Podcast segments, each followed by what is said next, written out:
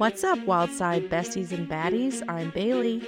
And I'm Chelsea, and we're here to walk you through the wildcides. From homicides to hosticides and everything in between. We're so glad you're here, so buckle up and enjoy the ride. So, I'm at I'm at lunch duty, right? This week, so I've been long term long term subbing over at the junior high. Mm-hmm. You know, so um, this was my last week. Our teacher is coming back on Monday, so I'm over there helping out with lunch duty. And this kid that I've worked a lot with in the past comes up to me and he's like, Hey, how's it going? And I was like, Hey, buddy, no, it's good, man. What's going on? He's like, I got, you know, got McDonald's for lunch. My mom brought me McDonald's. I was like, Man, that's awesome. He's like, Yeah, got my favorite toy in there too, the one that I was wanting. I was like, Dude, living your best life, man. I love it. And then he stops and he's looking me up and down, right? And I'm just I'm just sitting there. I'm just watching him looking at me. And then he says, and You're like, I thought you're not hungry. I thought, why are you looking at me like I'm a whole Big Mac? Oh, there's a reason why. There's a reason.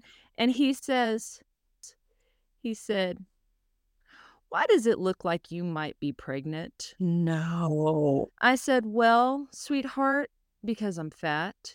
And he said, Oh, no, you're not. How dare you say that about yourself? And I was like, Well, buddy, you know, so then who's standing next to us is the principal of the junior high. And I was like, You know who she, we should ask? Let's ask the principal. No. Mr. Principal, why do you think it looks like Miss might be pregnant? And he just looked at me like, nope, I'm not doing this. I'm not doing this today, Chelsea. I'm not doing it. you know, it's like from the mouth of babes, sweet little angel darlings. Oh, God. So I was like, I'm going to go home. And then after all of that, the principal starts laughing. And I was like, what? What are you laughing at now? And he said, look down. I straight up had a piece of toilet paper stuck to the bottom of my shoe that I'd been walking around with. So all you need to complete that was fuzzy slippers and a lit cigarette.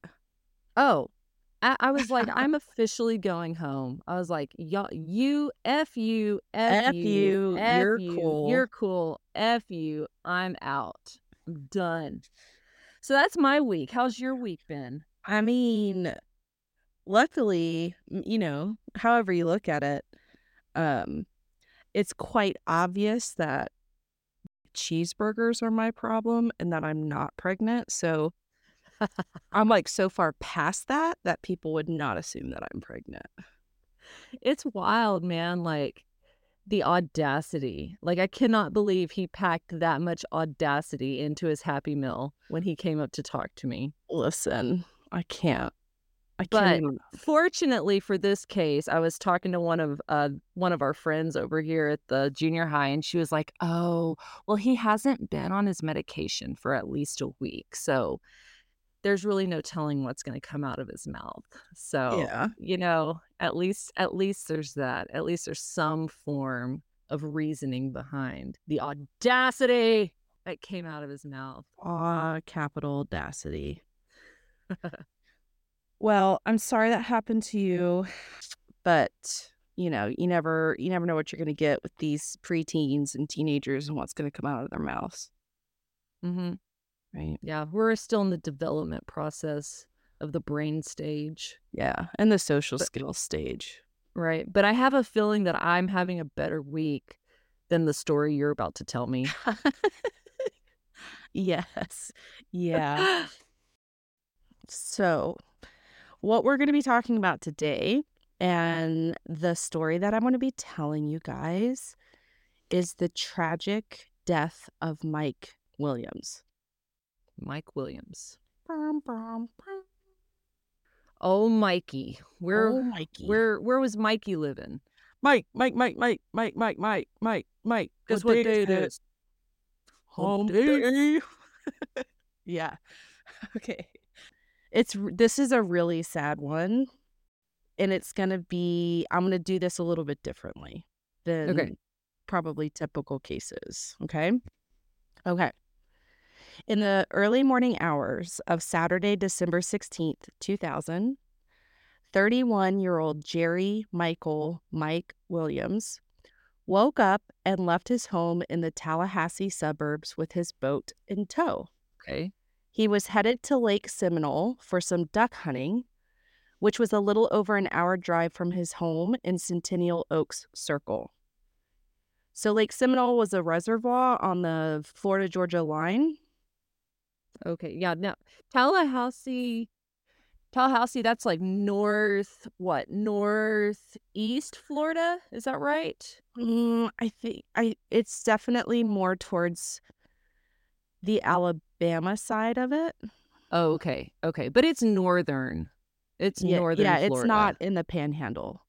Okay. It's in the sh- it's in the like continental strip. You okay. I mean? Okay. Yeah. Yeah.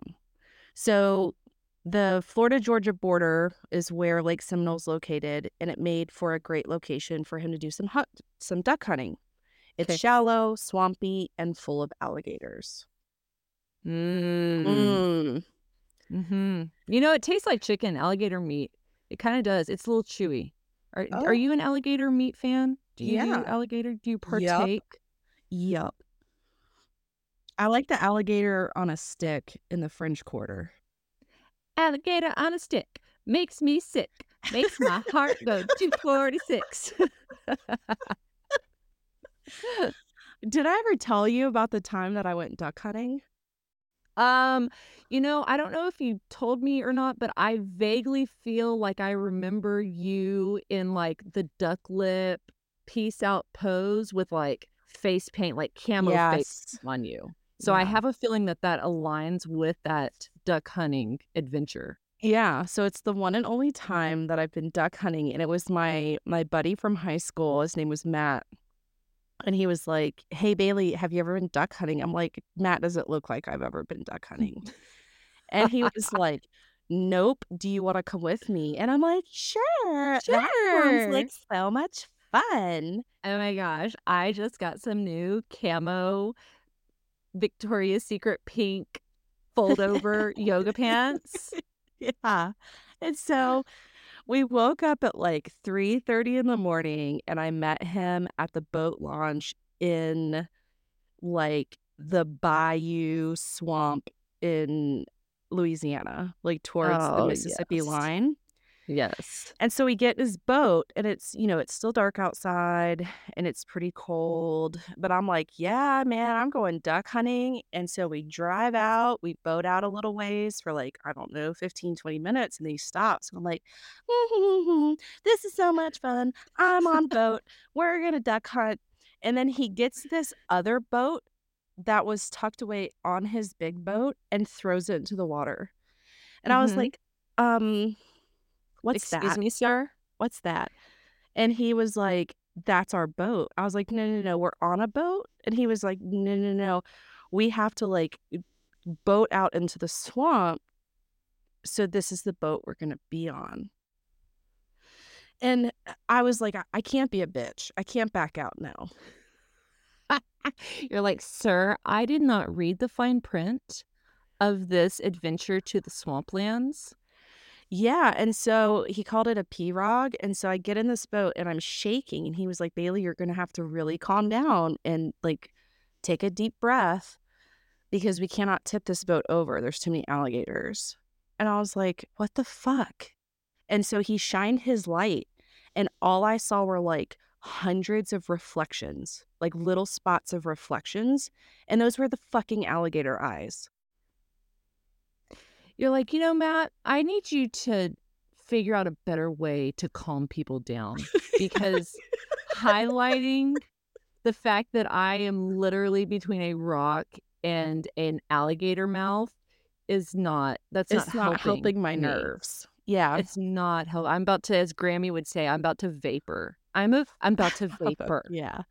So we get in this little boat and we're paddling out. And then we get to this little like swamp patch of grass. And he's like, okay, we're here. And I was like, I don't, I don't understand. So I got out and you just like walk through this like swamp grass. It's like a little like island of grass and mm swamp. Mm-mm. Nope. And it's like up to your thighs. And then I'm sitting there and I hear this like buzzing and I was like, "Are we close mm. to like a like a plant or something? Not like a foliage plant, but like a Right. industrial plant?" And he was Like like, a "No, manufacturing. no, Yeah. that's mosquitoes." Mm-hmm. Yeah, they're here to either give you the Zika virus or just eat you. Yeah. Like, so one of the 2.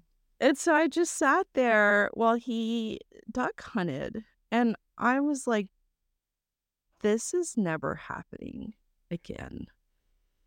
Right? I My life that flashed before my eyes. I hope that 36 ounces of duck meat was worth it, Matthew. I don't even think I ate any of it, to be honest with you. well, no, there probably wasn't enough for you to eat because, I mean, have we seen how much meat you get off of a duck? I can't imagine it's a lot. Right. So Can't imagine. I felt like that was truly necessary to throw that in to just give you a context of, like, what are some of the dangers of duck hunting. Mhm. Mhm. Right. Well, and I imagine that this gentleman did not he thought about those dangers when he went duck hunting. He was like, "I might get bitten by mosquitoes. I might have to think about whether or not, like, this is a good area for me to load and unload a boat because I don't want it to tip over." I imagine that those are the dangers Yeah. he thought about. But I imagine that you're gonna tell me those were not the dangers. Correct. Okay. You I had a are correct. You that is correct. Mike had frequented Lake Seminole on numerous occasions for duck hunting, which by all reports was a lifelong joy and hobby of his. Okay. Nothing about Williams's plans were out of the ordinary, as waking up early to go duck hunting was a regular thing that he would do, right? Mm-hmm. So, in fact, right before his departure, before he left that morning, Mike told his wife that he planned to be back by noon. That gave them plenty of time before their plans to celebrate their wedding anniversary that evening. Oh. Mike. When noon rolls around, Denise, who is Mike's wife, begins to panic because there is no sign of Mike or his boat. She couldn't get in touch with him and starts thinking of all these different scenarios. Denise calls her father and other close friends and family members to tell them that Mike has not returned home from his hunting trip. At this point, several things kind of happen at the same time. So, Denise ends up calling the police department and immediately reports Mike missing because this was super out of character for him, right? If he said Uh-huh. he was going to be home, he was going to be home. Uh-huh. And at the same time, several of Mike's friends and family members head out to Lake Seminole to start searching for him because that's where he had told everybody he was going. Uh-huh. So, about 12 hours after she made the report, and still no contact from Mike or anybody having any idea what could have happened to him, Lake Seminole would soon be swarming with rescuer- rescuers searching the land, the water, and air around it. Mm. Alton Renew and David Arnett are were two Florida Fish and Wildlife officers, and they were two of the first officials notified of the missing duck hunter. They Mhm. assisted and coordinated in the search efforts, and it was massive. For nearly 24 hours, law enforcement personnel, along with Mike's family and friends, were searching a five to 10 acre grid for Mike, who had apparently vanished into thin air. Oh gosh.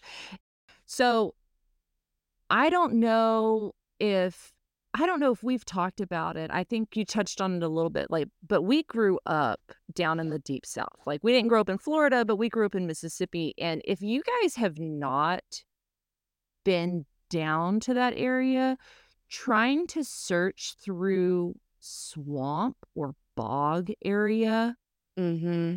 it like good luck.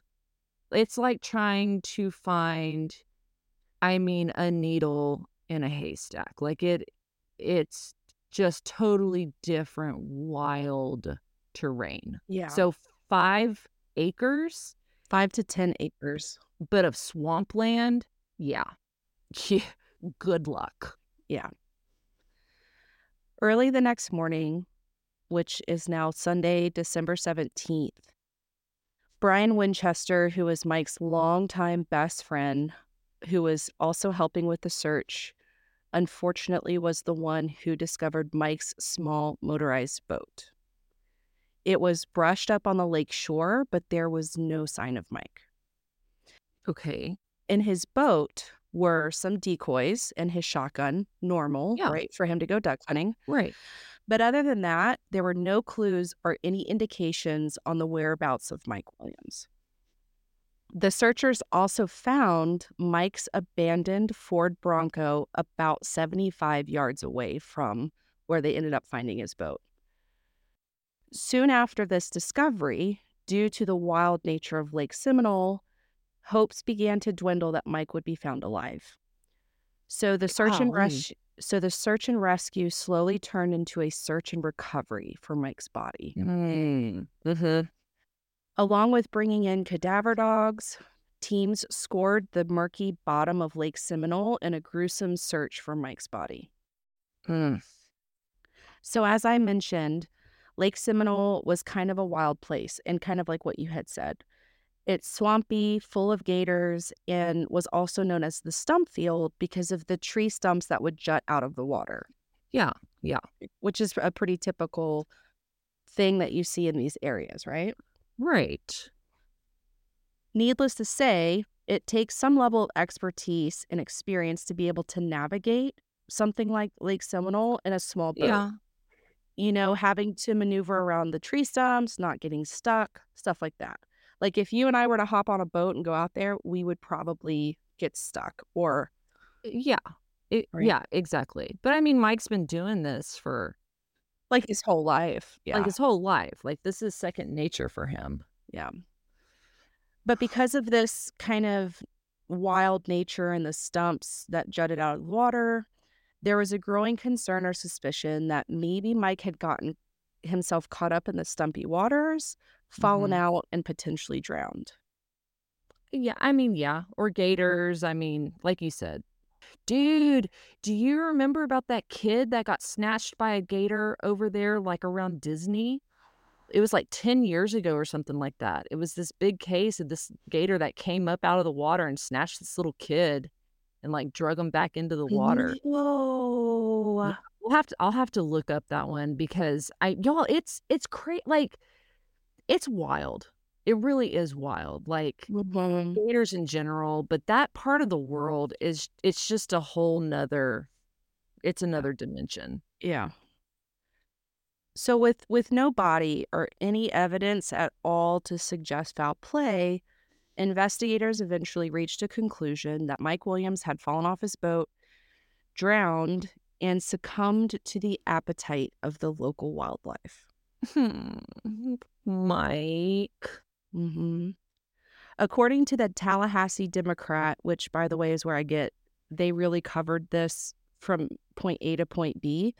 Uh-huh. And this is where I got like all the different articles, but shout out to the Tallahassee Democrat because they did a really great job covering this case. Mm-hmm. Mm-hmm. So, according to the Tallahassee Democrat, Florida Fish and Wildlife Officer David Arnett was quoted as saying, Everyone knows the lake is full of alligators. You look for other answers. Why hasn't the body appeared? Right? Mm-hmm. So, they came to this conclusion because if Mike had drowned, unless he was caught up on something, his body would have floated to the surface. Right. Yes. Naturally, Mike's family was pretty skeptical of this conclusion because he was arguably a seasoned duck hunter. He had navigated the treacherous waters of Lake Seminole countless times before, right? This was just, it didn't make any sense to them. Yeah. But again, with no body and no other compelling evidence whatsoever, investigators assumed he had either been eaten by alligators or, like other drowning incidences, his body would eventually float to the surface, like I said. Yeah. Okay. As the family waited over the coming days, his body never surfaced. With this, according to Jennifer Portman's article, again in the Tallahassee Democrat, it was suggested that perhaps Williams's body had, quote, become entangled in the beds of dense hydrilla beneath the lake surface, and then found by the alligators later with turtles and catfish finishing what they had left behind. End quote. Yeah. Yeah. I mean, I feel like that's plausible in that area. Right. But I have a feeling that that is not what happened. I have a feeling that we are looking at this from a from a very like biological eco system logical outlook and I have a feeling Well, remember, I did not I didn't title this as a murder. I titled it as a tragic death. oh no. So never So know. it could oh, it could be. It could be like a Sasquatch, like a bear man pig. a The chupacabra. pig. A chupacabra. A bear pig, half man, half bear, half pig. half pig. So even though search efforts continued, no further definite evidence of what happened to Mike was found. After a grueling 44 day search, in February of 2001, the search had been called off. With this, Mike's wife, Denise, and his family arranged a memorial service for Mike to be held the day after the search was called off. Poor Denise. Like, I hate that stuff, man. I know. Bless her. She was so excited about going to their anniversary dinner, and here they are. It gets more sad. It gets more sad. As I mentioned before, Mike had plans to return home and celebrate his anniversary with his wife, Denise. They were celebrating six years of marriage, though they had been together for many years as they were high school sweethearts. Of course they were. Of course they were. They beat all the odds mm, just to have the bear man alligator get him. Yeah. Mike and Denise had an 18 month old daughter No. at the time of his disappearance. Mike had made a comfortable life for him and his family as a successful real estate appraiser. By all accounts, the Williams had a happy marriage and a happy life, and there were no mm. reasons whatsoever for Mike to just abscond. There is no way that he was going to leave his wife and daughter voluntarily or like run off to Mexico or something crazy like that. okay. He was a dedicated father and husband and was a motivated, career driven individual who worked hard and provided for his family. Mm. There were no Good job. enemies, there were no shady money deals, and absolutely no other indicators that Mike was in any kind of trouble. Relationally, socially, or financially, he was just a rock solid guy with a normal life. Yeah, he's just a good old fashioned dude. Like he's country boy. Yeah, good old fashioned country boy. So, Mike's family, obviously, they were devastated by the ongoing mystery and like what happened to Mike. Mhm. Mm-hmm. Mike's mother, Cheryl Williams, however, was still not convinced that he drowned or had been eaten by alligators in Lake Seminole. She probably had that mama intuition. That mama intuition, you know it. It just didn't make any sense to any of them. If Mike had drowned on the lake after, let's say, a freak accident, his body would be the only one of 80 known deaths in Lake Seminole never to have been found. Right, right. You know what I mean? I mean, I don't those are not good odds. Right. So it just wasn't adding up. It just it just wasn't adding up. 6 or 7 months after his disappearance and supposed drowning, Mike's wife Denise accepted that her husband had died and petitioned to have a judge rule on Mike's death because around that same time Mike's hunting license, jacket, and waders were discovered in Lake Seminole. What? hmm So like how like you said how many months later? six to seven months later, six and a half months later, And then they found his waders and his hunting license and his jacket, yes, in the in the lake. in the lake. in the lake. Okay. I mean, it's not, it's not, That's weird. it's not, uh, what's what I'm thinking of? Unreasonable, I guess, because it, lakes are really big, right? And having lots of like things kind of wash up later probably isn't super out of the ordinary, right? I don't know, but this is just getting weird. Yeah. what is wild, so I gave you that, now I'm gonna throw you a bone. The waders that were found in Lake Seminole that were assumed to belong to Mike had no teeth marks or any other damage. And they weren't slimy. You know what I mean? Mm, That no, that's not. mm, There's no way. There's no way. Not in that petri dish. Petri dish of a lake. There's no way. None of the recovered items showed any signs of having been in the water for the length of time Mike had been missing. There was even a flashlight discovered with the waders that were still working. That was still working. No. Nope. That's cap. That's as the as the junior high kids would say, that cap. That cap. That's a lie. That's a lie. I mean, I'm no fucking flashlight expert here, but I would think that if a flashlight was submerged for almost seven months, it probably wouldn't work anymore. Uh, no, no, nope. Elon Musk has not started making flashlights, so nope. Yeah. Despite this discovery, investigators could find no DNA evidence to prove that the clothing found belonged to Mike Williams. Okay. So there wasn't any definite proof that it was his. other than the hunting license, Right. Mm-hmm. Because of the kind of theory that Mike died in Seminole Lake, along with the discovery of what was believed to be his clothing, um, Denise petitioned a court to legally declare Mike dead because under Florida law, it would take five years to declare him dead without any proof, right? Mm-hmm. So arguably now that there was proof that Mike had had died despite Mhm. there being no body, there the judge did decide to declare Mike legally dead. Okay. And just to again to play devil's advocate, we're we're covering, you know, 8 months of trauma in like 15 minutes and when you're in it, it might not necessarily seem that weird because it's there's so much that happens between these events. Does that make sense? Yeah. Are you talking about like with her petitioning for the judge to? yeah, and like them dead? finding the pants and you know like that kind of yeah. stuff. Yeah. Yeah. Well, Mhm. and I, you know, and I think we've talked about it just in years past where it's like, you know, everybody's always like, oh, what were the police doing? And it's like, well, this isn't the only case they're working on, Mhm. right? Like, yes, I'm sure they are probably putting a ton of effort to it, but there's a ton of other stuff going on as well. It's, I mean, it's a big area. Yeah. And so the the ruling was based on the known circumstances in the case and the theory that he had been eaten by an alligator after falling in the water while hunting alone. Okay. Yeah. Right? I mean, it's reasonable.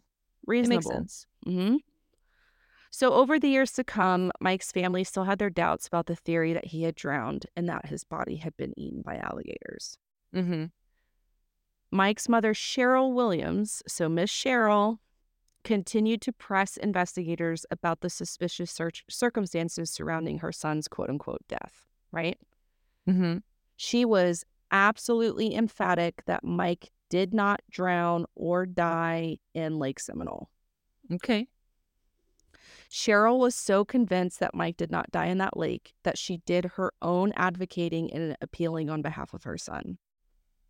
Okay. Cheryl, it's so it's so sad, but it's so cute. Cheryl would make missing posters, like picket signs, Yeah. with a picture of Mike's face and the date of his disappearance on it.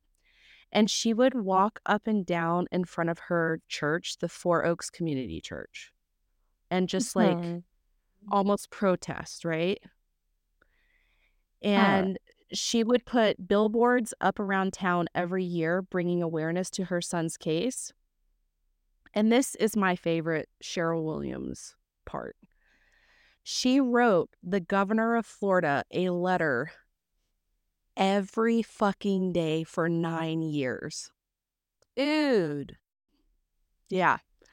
Investigators were able to identify that she wrote over 1,400 letters to the governor of Florida alone. And, and just kind of like, hey, we need to investigate this. My son did not drown. There's some like there was foul play. Like I just Yeah. know it. I know it in my heart. I know it in my Mhm. bones. I feel it in my, my fingers. fingers. I feel it in my toes. All right. So yeah, she she was on it. She kept like notebooks and she would write all this stuff down. She was she was totally on top of this whole thing. Okay. Sadly, as we often see in missing persons cases, the circumstances around Mike's disappearance definitely created tension in the family, right? Mm, Yeah.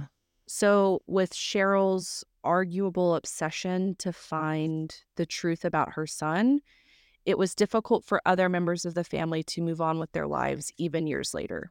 Right. Yeah.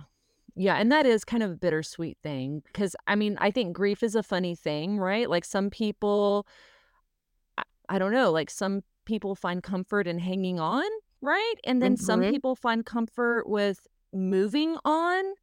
And if you have one person who is, you know, moving on too quickly, quote unquote, and then you have other people who are hanging on too tight, I mean, Mhm. yeah, it just causes a lot of it's kind of like politics around the Thanksgiving table, right? Like Yeah. it's just everybody's going to have a different opinion on how you should grieve, what you should do in those situations because there is no closure, right? Like Mhm.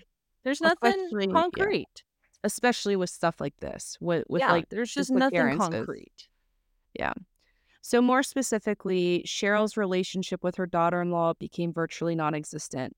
Denise was adamant on Cheryl dropping the push for the investigation, claiming it was too painful to try to raise her daughter and have all of these things still going on. While Yeah. Cheryl couldn't, she just could not understand how Denise voiced her need to move on without the more proof of evidence of what happened to Mike. So, Yeah. again, it's exactly what you were saying. You have this kind of widow who's raising, she's now a single mom, and she's like, I can't, I cannot handle this. Right. And then the mom who's like, I can't believe that you can't handle this. You know what I Right. mean? Yeah. Exactly. And both of them are right and both of them are wrong, right? Like there's really Right. no I I just feel like what's the answer to that? Which one's right, which one's wrong? And you're like, the answer is yes. Right. You know what I mean? Mm-hmm. For sure. So now we're going to jump to 2004. So it'll be four years after Mike's, whether you want to call it a disappearance or a death, right? Right. Yes. So, as I mentioned before, Mike's mother, Cheryl, went hard for years trying to convince authorities that Mike's death needed a second look, right? Okay. So, in 2004, the Florida Department of Law Enforcement, the FDLE, I'm just going to say the FDLE Yeah. when it pops up. Yeah. They actually agreed to reopen the case. Okay. Now, the FDLE does not normally have jurisdiction in missing persons cases and can't just decide to reopen a case with a request from an adamant mother. Like, you can't just walk in there and be like, this is how I feel. You need to reopen a case. There's a lot more kind of like red tape than that. Right. Right. But as it turns out, under certain circumstances, it can happen. And that's exactly what happened in the case of Mike Williams. Okay. It did because there were now many officers in agreement, officers and officials in agreement with Cheryl that the circumstances surrounding Mike's apparent drowning four years before were suspicious to say the least. Right. And that kind of going back to the fact that they had had 80 tragic deaths on the lake and they'd recovered 80 bodies, right? Right. And Mike would have been 81, but there's no body. Correct. Okay. There are many reasons they chose to reopen the case. And as reported by Jennifer Portman, also shout out to Jennifer Portman because she did a great job um, covering this case as well.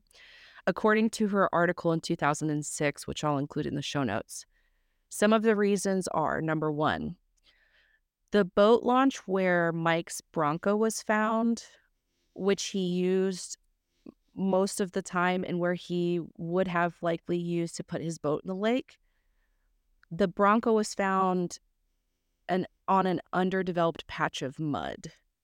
Yet nearby, there were finished concrete launches that he was known to have used. So why would Hmm. he have his Bronco parked in this like muddy patch rather than close to like an actual concreted boat launch? Right. Right. Number two, the storm. Apparently, there was a storm the night after he was reported missing, and it had westerly winds. So it should have blown the abandoned boat across the lake to the Georgia side, but it was found on the other side. Oh. Yeah. Right? You can't you can't BS Mother Nature, man. That's right. Number three, when the boat was recovered, the engine was off, but the gas tank was full. And oh. so, according to a representative of the manufacturer for that specific boat, if the engine had been running when when Mike possibly right fell off the boat, as that was theorized, the engine should have stayed on it with the boat running in circles until the fuel Right. was empty, but it had a full tank of gas.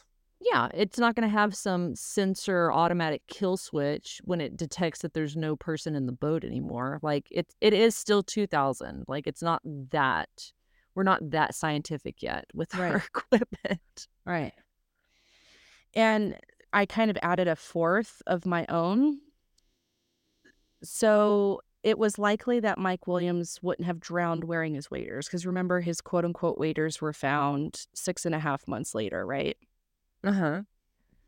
But according to a different article from the Tallahassee Democrat, Har- Howard Drew, which was a good friend of Mike's, Uh-huh. he was the man who taught Mike how to duck hunt and was reported as saying, quote, Many of good man and woman went to the bottom in waders, end quote.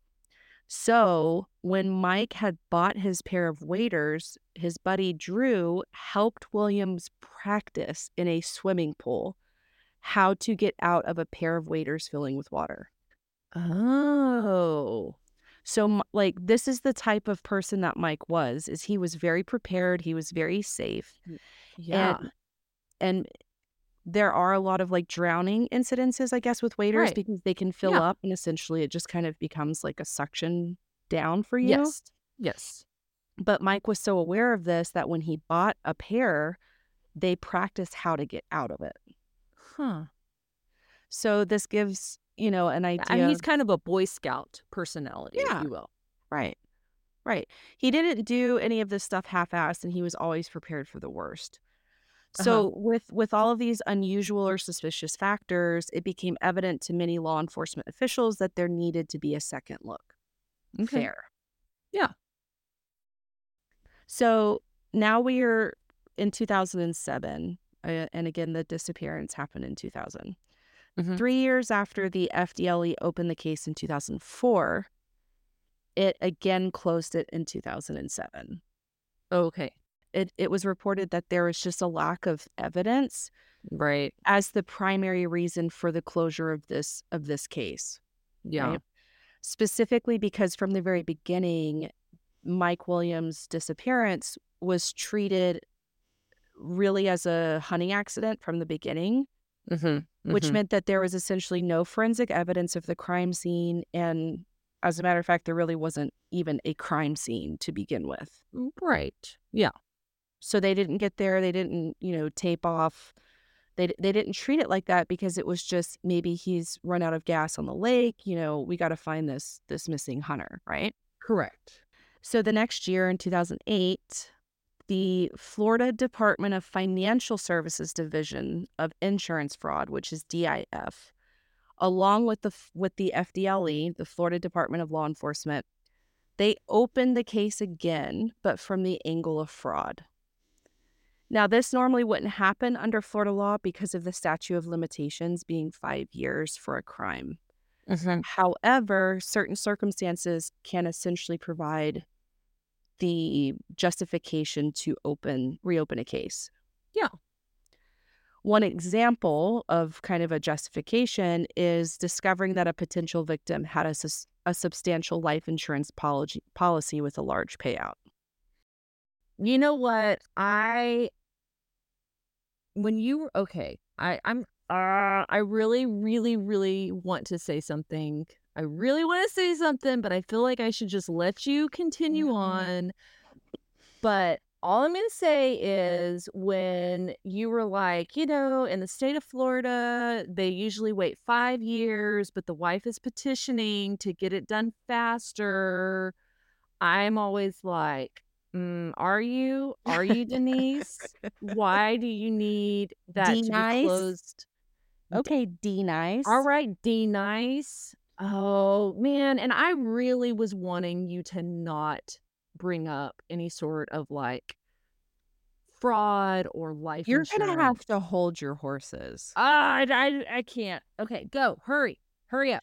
Literally, my next sentence was, however, by 2011, the Florida's Division of Insurance Fraud, the um, FDIF, closed their investigation due to a lack of evidence. So they didn't find anything. Mhm. Or they found stuff, I don't know. There was no kind of indication of whether they found or not, but they closed it after in 2011. So we're eight years into the open and closed case of Mike Williams, and there's just no evidence to support Cheryl's beliefs that something other than this ruling of the accidental death happened to him. Mhm. Okay. Now, I put a little like mini disclaimer in here. I'm going to try to keep the events in this episode along a similar timeline of how they inf- unfolded in real life. So the Okay. timelines might be a little all over the place, but I'll do my best to make it make sense. Mhm. So we just covered Mike's disappearance and some of the investigations following his disappearance, which covered the years 2000 to 2007. Yes. Yes. At this point, I'm going to jump forward to the year 2016. Okay. Okay. So 16 years after Mike Williams' disappearance or death, again, Mhm. Yeah. this is where the first crack in the case came that would eventually lead to all of the answers we have been hoping for. Ready? womp. Yeah, I want a crack. Give me a crack. Mhm. In 2016, Denise, remember Mike's wife, found herself Mhm. in her local Florida police station filing a kidnapping report. Filing a kidnapping report Yes. Yes. with Okay. Go. Go. this this report was not for her daughter. It was it was for herself. What? How do you What? How do you tell Just how Okay. deep woosah. She had gone down to her local police department to file a kidnapping report on her husband, who had apparently kidnapped her at gunpoint her recently. That's why she went down there. her old husband or her new husband? Her new husband. Oh. It is reported that in 2012, so her new husband that she was with, they had separated due to reports that her husband was allegedly a sex addict. Mm. Mhm. Since there were obvious, irreconcilable differences, she officially filed for divorce in 2015. This guy, by all accounts, did not take this well. Mhm. At first, he fought the divorce filings and eventually had to be ordered to comply. Mhm. As part of these as part of this order, he had to provide an appraisal of the couple's house, which was due later that month in August of 2016. So he's he's kind of cracking under this like divorce separation, you know, pressure. Mhm. Fearful of the repercussions of his marriage falling apart, he had become desperate. So on August 5th, 2016, he had waited in Denise's vehicle carrying a gun. This is when the attempted kidnapping had happened, which spurred the events of Denise filing this kidnapping report. Make sense? Well, now I feel bad for Denise again. After his attempt to kidnap her, I mean, he actually did kidnap her, but she convinced him to not, and that's when she went to police. Okay. Her husband was arrested and charged with kidnapping, domestic assault, and armed burglary. Two of those charges are felony charges. Mhm. At the same turn of events, Denise had filed an order of protection through the court. So, on top of the kidnap, her husband was held without bond because she filed this protection order and because of the nature of the crime. Okay. And so he's in jail without bond. And 16 months later, so in December of 2017, his husband was sentenced to 20 years in prison Okay. For the kidnapping and for the kidnapping. Burglary and domestic assault and all that. Yeah. Yeah. And all that jazz. Ba-da-ba-ba. So, who was this mystery husband of hers? I'm so Oh. glad you asked. Oh. All right. Turns out, turns out, Denise was filing a report against Brian Winchester. Hmm. Brian Winchester was his best friend. That was his BFF. What? It, uh, right? Right? Mike Williams's lifelong best friend. Yup. Nope. All right. B. Ryan. D. Nice. So, so I just want you to hang on to this little nugget of information because we are going to circle back to that. Oh, okay. Oh, I bet we will. Brian ain't going anywhere because he's a baby back bitch who's sitting in prison for attempting to kidnap his wife. Oh, B. Ryan. Ugh, y'all need to get better hobbies. How many times? How many Like, times? Every episode. It's probably because he didn't get invited to prom. That's probably what. It probably happened because he didn't get invited to prom, just like I didn't get invited to prom. That's probably what happened with B. Ryan. B. Ryan. Okay, so next, the next year, now we're in 2017. About a year after this wild kidnapping of Denise, something totally crazy and unpredictable happened for this case. B. Ryan confessed. No, mm-mm. Oh. So now this year is 2017, and it's been 17 years since Mike Williams disappeared. Correct. I think we have established that throughout the years, his disappearance had been a revolving door of open and shut case files due to lack of evidence, statute of limitations, and all sorts of bull honky, right? Correct.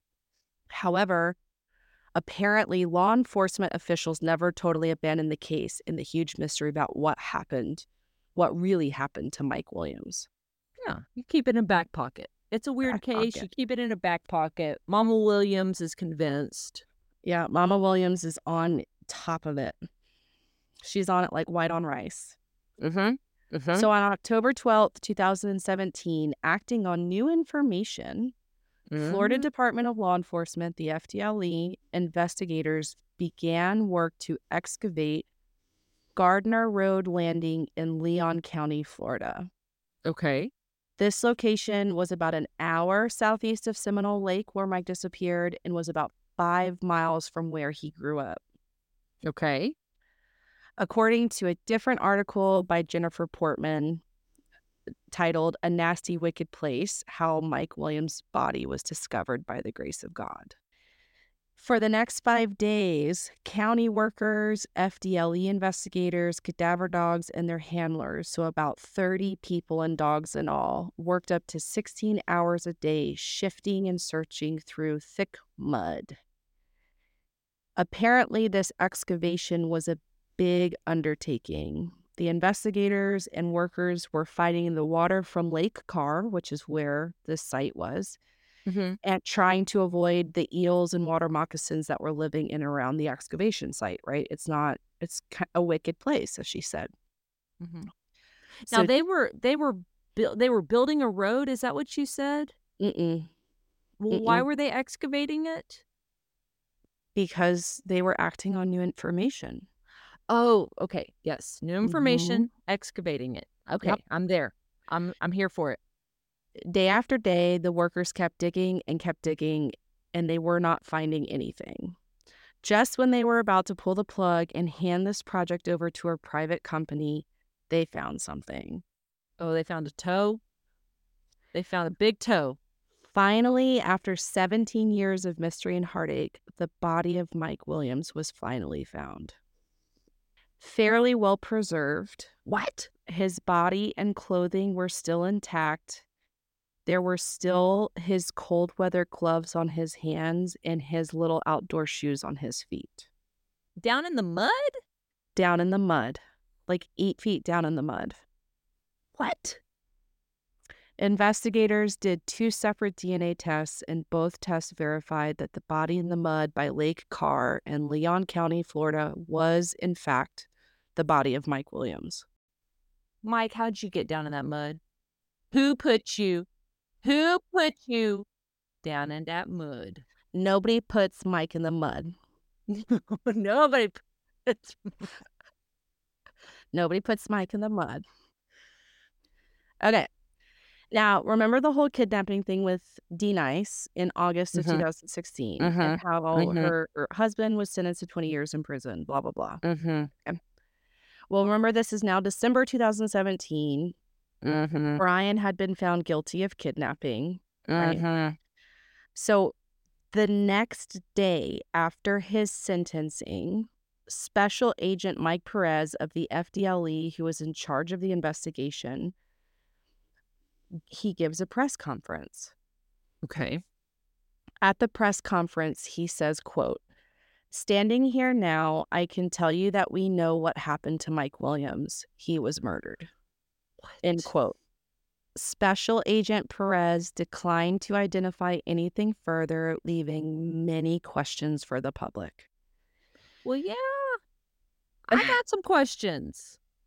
What Special Agent Perez knew during that press conference, but no one outside of his team and investigators knew, was that when Brian Winchester was in custody for the kidnapping charge of Denise, he was questioned about Mike's murder because now they had at this point found the body and had evidence that it was a homicide. Okay. Are you So- following?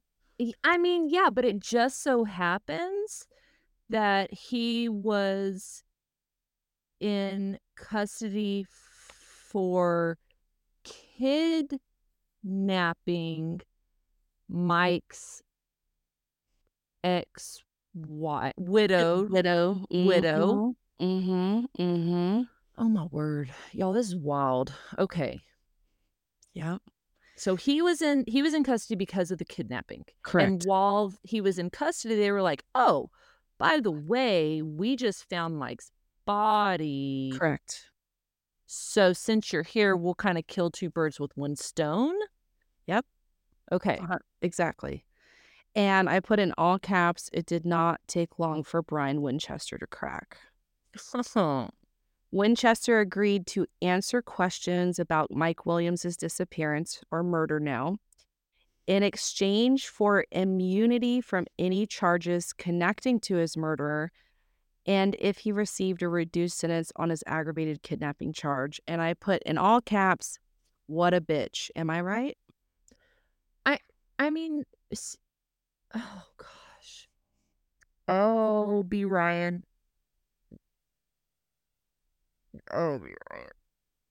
I The truth. the truth about what happened to Mike on that winter day in December of 2000, nearly 17 years prior, would finally come to light. So, before we get into the details of the murder, let's kind of finally see how these puzzle pieces all fit together. Okay. So, now we're going to jump all the way back to 1997. Okay. They were in. Are were they in high school at this time? To hold your horses. Ah. In in an interview with police, Winchester explained that this clusterfuck starts all the way back in 1997. Mm-hmm. Denise and Mike Williams were good friends with Brian Winchester and his then wife, Kathy. Mm-hmm. Interestingly, Mike, Brian, Kathy, and Denise all went to North Florida Christian School in Tallahassee, Florida. And remember, Mike and Denise were high school sweethearts. Mm-hmm. So these dynamics go way back to high school for these four individuals.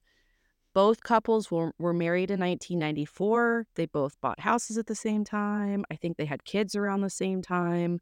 And they Mhm. were they were a very close quartet, often visiting one another and going on vacations together. Mhm. The pairs were reportedly inseparable, right? However, the crack in these couples' lives started in 1997. And I just want to throw this out there that this is only three years into their marriage. Like, get a fucking grip. Right? Can y'all all get a grip? Three you've been married for three years and cracks start happening. Get your shit together. Right? What type of? uh, Well, tell me what these cracks are. Do they start swinging? Are they swinging? Are they wife swapping? Are they wife swapping? According to an article by Gabriella Paiella, the catalyst to this messy web started when the two couples, I don't mean to laugh, when the two couples went to a Sister Hazel concert together in 1977. Like Sister it's hard to say what it What is I I see in you. you. Wonder Yep. if I ah, love Sister Hazel and their I know. one hit. Yeah. It was there where Brian and Denise shared a kiss inside the venue while Mike and Kathy were out parking the fucking cars. You know what? Who? Why is why is Kathy parking the car? Because Brian's a bitch. Now, I think we all know that where this is going, right?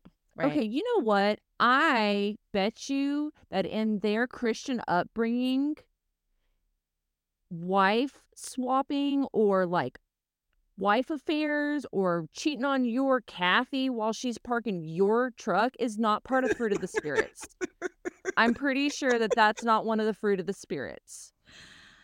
Yeah. Yeah. Mm, hmm I guess B. Ryan missed that day on Thou Shalt Not Be a Loser, An L7 weenie. an L7 weenie. Gosh dang.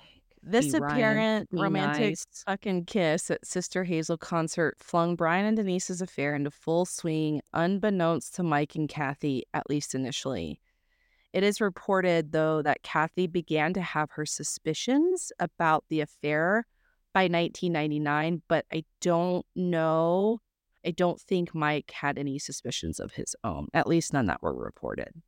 I bet Brian was a sex addict way before Uh, D yeah. Figured it out. Like, For sure. ugh, whatever. Brian and Denise would meet up regularly while Mike was at work or out of town, and they were bold.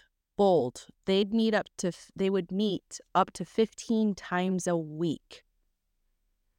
At one point, Brian even accompanied Denise on one of Mike's work trips out of town, unbeknownst to Mike. So Brian went on a different flight or drove on his own, got his own hotel. So when Mike would leave the hotel to go do what he was doing, Denise and him would just bump uglies. Where was Kathy? Probably raising the kids, Yeah. Mm-hmm. probably doing the laundry, Yeah. probably doing his damn laundry, getting his Yeah. pit stains out of his shirts. yeah. So this continued for the next three years. You know, typical affair shit, right? Brian confessing his love for Denise and Denise not wanting to rock any boat but Brian's. That's what I put.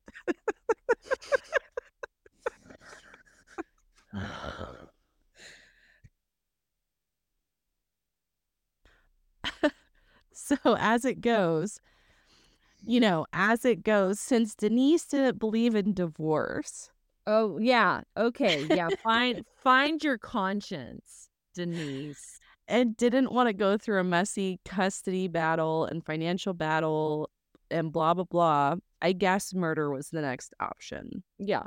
How many times, how many times do we say, get a better hobby? Get a better hobby. yeah. Figure it out. Like like get a gym membership. your best friends or your husband's best friend is not a super good hobby to have. Get a better hobby. Yeah. So, according to Brian Winchester's confession, it was Denise's idea to kill her husband, Mike Williams. On top of that, on top of this, Brian shared that at the time of Mike's murder, Brian was a salesman. Do you want to guess what kind of a salesman he was? Brian was a salesman. Uh huh. Just take a guess. What kind of salesman was he? He was Use a context clues in the case that I've that we talked about. he was a um like a outdoor apparel salesman. He was a No. boat salesman. he was a Bronco salesman. He was a mud. He was a mud salesman. He was an insurance, a life insurance Oh. salesman. Oh, of course he was. Brian. And he nice. revealed that he had encouraged his best friend for most of his life, Mike, to take out a $1 million life insurance policy just six months before Mike's death. Mhm. Mhm. Do we want to guess who the beneficiary was? Oh, I'm sure it's Denise. Denise Williams. Oh, I'm sure it is Denise Williams. So Denise ended up getting r- roughly a $1.75 million payout after the death of her husband. And I remember, hope you sh- choke. I hope you choke on that 1.75 million dollars. I hope you choke on it. Mhm. and and remember, she had petitioned the court to rule his disappearance a death because insur- life insurance would not pay out unless there was a judge who had ruled legally that he was legally dead. They wouldn't roll it on a disappearance. Mm-hmm. Yeah. Uh, yeah. It was and I was hoping it was because of her grief, because her grief, she wanted to just have some closure. But of course, of course, it's not anything sweet like Mhm. that. It was reported that Nobody likes you. Denise- and mm. Brian did not move right into each other's arms right away after Mike's murder.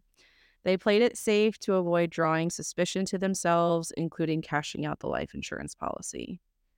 I think it's no surprise that Brian Winchester and his wife Kathy divorced in 2001, and Denise and Brian kept their relationship under wraps until they ended up getting married in 2005. Mm-mm. So, Nope. Now we have a motive, and now we know a body was discovered. What on earth happened to Mike that day on December 16th, 2000? Right? So here is where it's really graphic. It's going to get really graphic and it's going to be really, really sad. So Mhm. I'm going to attach a three minute audio of Brian Winchester telling the court the events that played out on that fateful day. We launched the boat. It was just like a hunting trip was supposed to be. The plan, the plan that was discussed and come up with was that he was going to be wearing waders. And the belief was somebody falls in the water with waders, you're going down.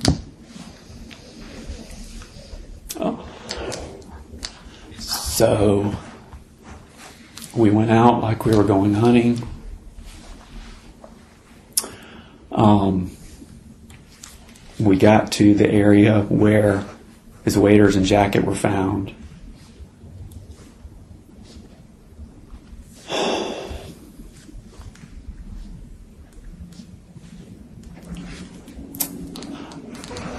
I got him to stand up and I pushed him into the water.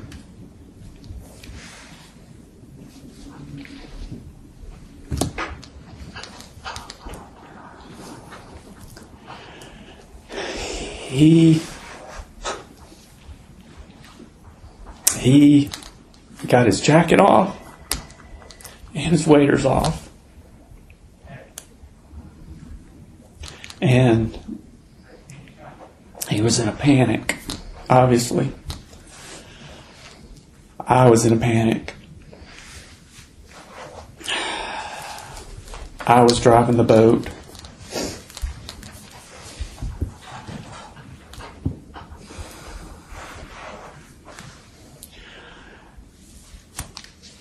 And I, I didn't I didn't know what to do.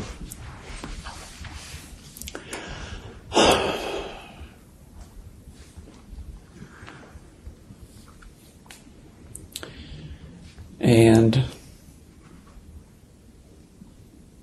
I ended up shooting him.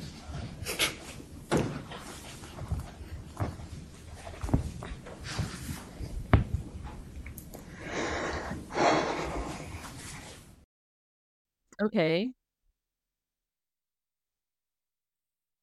Is so is that it? It's just this two minute clip. So he ended up shooting him because he was taking his waders and his he was boy scouting his way out of his potential death from his best friend. Mm-hmm. I mean, do you see this guy also? Like, who wants to be having an affair with this guy? I I mean, apparently Denise did, right? Apparently, So better hobby. now we know Mike Williams did not drown. He was not eaten by alligators. He was murdered by his best fucking friend that he's known since he was a kid. His friend, who was fucking his wife and had been planning Mike's death for six months with his with his best friend's wife. His quote unquote friend who convinced him to take out almost a $2 million life insurance policy that I'm sure Brian would later, you know, get his grubby fucking fingers on. Right, right. And as you heard from the details in the audio, Brian said he planned to make it look like Williams had drowned, but after pushing him overboard, Williams did not get dragged underwater because he fucking practiced that with his buddy, Drew, right? Right. So, what does Brian Winchester do? While Mike is in the freezing cold water, clinging to a jagged stump protruding from the water, Brian Winchester proceeds to shoot him in the face with a 12 gauge shotgun. Mm. I mm, I mean, are there words? Are there words for this stuff? Like, get a better hobby, people. Get a better hobby. Don't be that guy. Just don't be that guy. And I think the thing that really bothers me about this whole thing is the moment that Mike was in the water, probably thinking it was an accident at first because of like shock. Yeah. And then he's hanging to this his this stump as he's freezing, and then he sees his best friend point a shotgun in his face. you know what this is doing for me? This is giving me really awful 10 year old flashbacks of watching The Lion King for the first time. Oh yeah. and Mufasa, you know, like whatever the dad's name is, is like hanging from that ledge. And he's like, Help me, brother. And he's like, Rah! and he kills him. And I remember seeing that and just being shook. Mm-hmm. 10 year old Chelsea was like, Nah. Yeah. I remember feeling like so What? betrayed, man. Right? Like it's a next level evil. What is wrong with you? so after he shoots Mike in the face with a 12 gauge shotgun, he picks his body up out of the water, pulls it into the boat, and then pulls it to the shore, and then puts him in the back of his fucking pickup truck and drove back to Tallahassee. Brian then buries him later in the same day by that location where Mike was eventually found by Lake Carr, which is about an hour away from Lake Seminole. Yeah. And so he, and after he did all of this, he went to a fucking Christmas party with his family that no, night. did not. What is wrong with these people? You know what? I okay. I talk about things that I feel need to be mandatory. And one of the things that need to be mandatory is we need to have brain scans. We need to have brain scans of all of these individuals that are in the prison system, all of these criminals, because I want to literally know what is wrong with their gray matter. Like, mm-hmm. and if there's nothing wrong with your brain, then you're just a teenage dirtbag and I hate you. Mm-hmm. I want So brain yeah, scans. yeah, we need to get little. We'll we'll just get little pickets and put. Gra- we need brain scans now. I'm gonna go pick it with Mama Williams, you know, like right next to her. And it's like, Yeah. we need to find Mike. We need brain scans to figure out why these people are teenage dirt bags. Uh, I know. The, and so Brian, it was also reported, and I didn't put this in there because you guys don't have any idea unless you do this stuff, like how much researching and typing goes into these episodes. And so sometimes you just forget things, but you have it in your brain. When he found the boat, right, when they were initially searching for Mike, mm-hmm. Brian was like, Oh, you know, like I'm so overwhelmed. And then Mike's boss was there. I think his name was Clay. He was Mhm. search efforts. Mm-hmm. And so he would take Brian like down to the local gas station and get like, you know, a Coke and a fucking Slim Jim or something because Mike couldn't, or I'm sorry, Brian couldn't stand the whole like they might find him and was just like so beside himself. Oh my gosh. Oh. And so Brian would ultimately go on to share this confession in court and also to testify in court against his now estranged wife, Denise. What does Denise have to say about all this? Please tell us. Please tell me why Denise. And do not blame it on pregnancy brain. This is not a case of pregnancy brain. No. Uh-uh. So five months after they discovered Mike's body, along with the details that Brian gave in his confession, that led to charges being brought up against Denise. Well, yeah. So on May 8th, 2018, Denise Williams Winchester, what the fuck ever, Denise W., was arrested. She was leaving her job at Florida State University to go and celebrate her daughter's 19th birthday.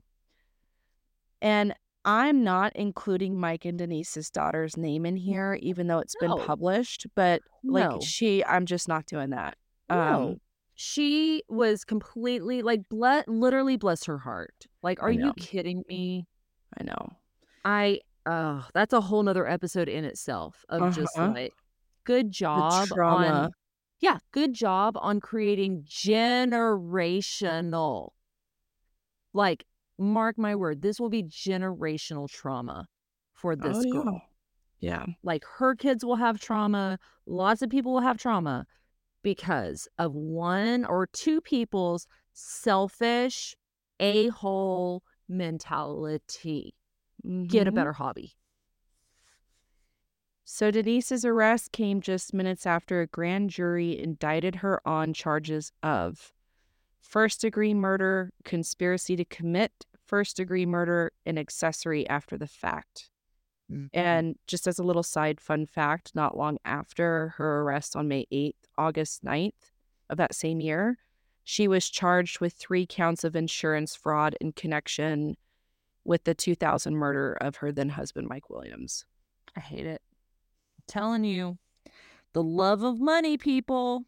It's not money itself. I want to be very clear on this. It is not money itself that is the root of all evil. It is the love of money. It is the Mhm. obsession with money that I will st- I will die on that hill. That is the root of all evil. Is your love of money. Mhm. Yeah, and and yes, I agree with you on that. And while she was in custody on the attempted murder, conspiracy, and accessory charges, she was ordered to be held without bond. Right. And Right. so the trial date was set for September 24th, 2018. So she awaits her murder trial to begin that September for those indictments. During Denise's murder trial, Mike's family and friends showed up and showed their love and support for Mike Williams. Mama Cheryl was Mhm. given the opportunity to provide testimony in the trial on behalf of her son. According to Karl Etters' article, again in the Tallahassee Democrat, during her testimony, her mother recounted the gruesome details of her son's killing and the recurring nightmares of his final moments. She said, quote, Mike suffered horribly. For the rest of my life, when I try to go to sleep, I see my son clinging to a stump in freezing water. Please don't show her any mercy. She didn't show my son any mercy. She took him away from his daughter, family, and friends. End quote. Y'all, I, I just, I'm going to leave this here again. You know, you know, they were all friends. We've talked about this. They were all friends in high school. They hung out. They hung out with Mama Cheryl. She probably made them grilled cheese sandwiches and cooked them, baked them cookies. You know what? I can't. And to dis- just blatant disregard what is wrong with you. What is Mhm. wrong with you? Yeah. After powerful testimonies and with Brian Winchester's confession, in December of 2018, a jury found Denise Williams, Winchester, whatever, guilty of all three charges, including conspiracy to commit murder, first degree murder, and accessory after the fact. Again, according to the same article by Karl Etters, Leon County Circuit Judge Kevin J. Carroll, presiding over Denise's trial, was quoted as saying, I don't find she was a relatively minor participant in the conspiracy to kill Mike Williams. Mrs. Williams could have stopped this on December 16th, as she had done before. This case is a tragedy. This case is a waste, and it didn't have to happen. End quote. Yep. Right. So a few months later, on February 7th, 2019, Denise was given a mandatory life sentence without parole for the murder, as well as additional 30 years for the conspiracy charge, which was given after only eight hours of deliberation by a jury. Mm-hmm. As I mentioned before, Brian, baby back bitch Brian, received full immunity for testifying against Denise and will be left only to serve his 20 year sentence for her kidnapping charge in 2016. Oh. Oh my gosh. However, however, however, in November of 2020, a district court of appeals overturned Denise's convic- conviction and sentencing. They ruled that the state prosecutors had not successfully proven that Denise Williams had helped Brian Winchester actually carry out the murder. According to a New York Post article by Jackie Salo, Denise's attorney Philip Padovano was quoted as saying, There is no tangible evidence or physical evidence tying Denise Williams to this crime. All you will have to go on is the word of the man who actually committed the murder, end quote. And the Court of Appeals agreed. They agreed. With this, Denise's murder charge was dropped. I need you to shut your mouth. I need you to shut your mouth when you're talking to me. But her other charge, which was conspiracy to commit murder, was upheld. This left her serving a 30 year prison sentence for the conspiracy of the murder of her first husband, Mike Williams. And I wanted to leave with this little quote. After the trial in Richard Schlesinger's article in CBS News, Clay Ketchum, who was Mike's boss and friend, was quoted as saying, Well, I think you know it's because he was such a good guy. He loved to work, he loved his family, he put him on a pedestal and he got killed for it. That's the irony of this is this kid did nothing wrong. And that is the saddest, most horrifically wild and tragic case of the murder of Mike Williams.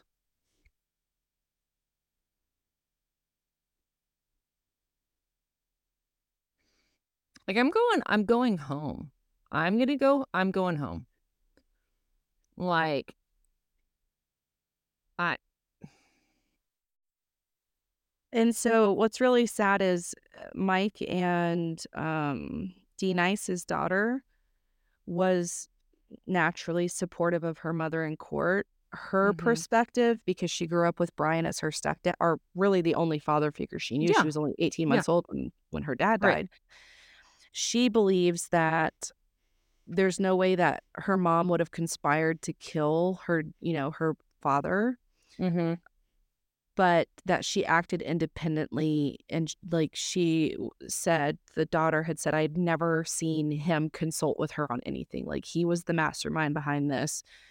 So you know i think it's it's one of those things that i i think you know when you have a lot of emotions you want to be like screw this person and screw that person Yeah. um i just I, for sure we can say screw brian winchester because he Yeah. admitted to actually killing mike you know, because even if she wanted to go through with it, I mean, that makes her kind of a bitch too. But Right. even if she wanted it, he's the one who followed through and carried it out, you yeah. know? No, I know.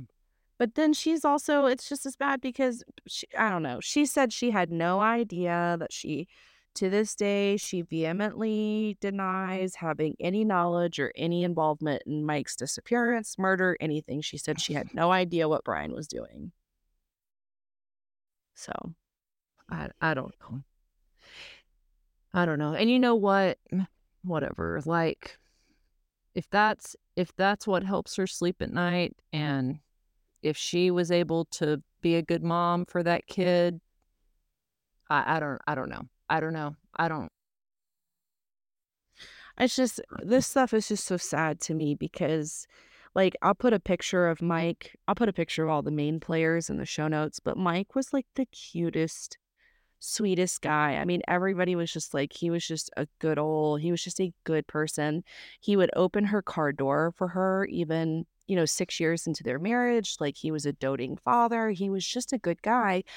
And then she ends up being with this sex addict dude yeah. you know what I mean? Who kidnaps her and holds her at gunpoint. And it's like, what what the fuck are you doing? What are you doing?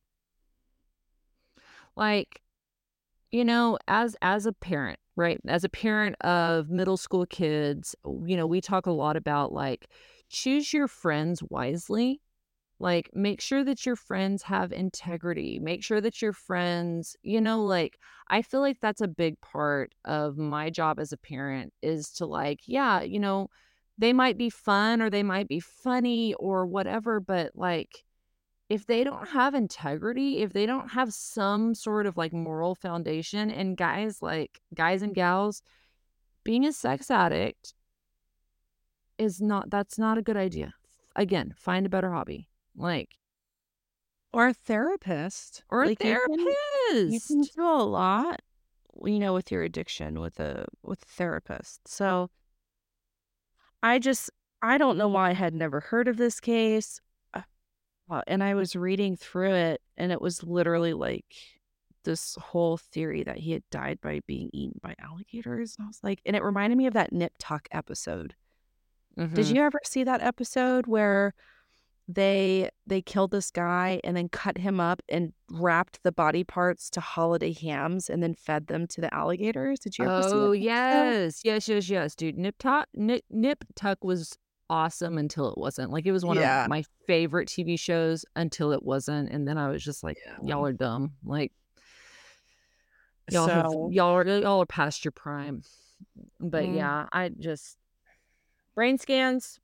I need brain scans. brain scans, brain scans, and maybe the moral of the story is just from my story and Mike's story because it's a Venn diagram.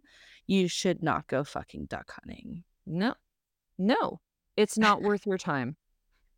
Uh, it's not Uh-uh. even that good. It's not worth your time. It's just not. Yeah. and don't I, I yeah i'm not i'm not gonna i'm not going anywhere else just don't So we are so glad you guys joined us for this, and we are going to leave it there. And Chelsea, we hope to catch you. on the flip side Bye, guys.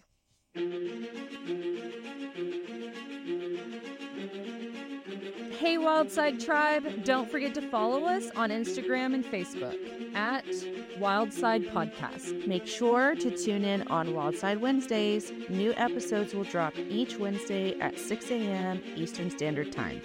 We would love to hear from you, so if you have a wild case recommendation, email us at wildcidepodcast at gmail.com. That's wildcide with a C. Or share your thoughts in the comments below. As always, if you haven't heard it today, you're loved, you're worthy, and you're valuable.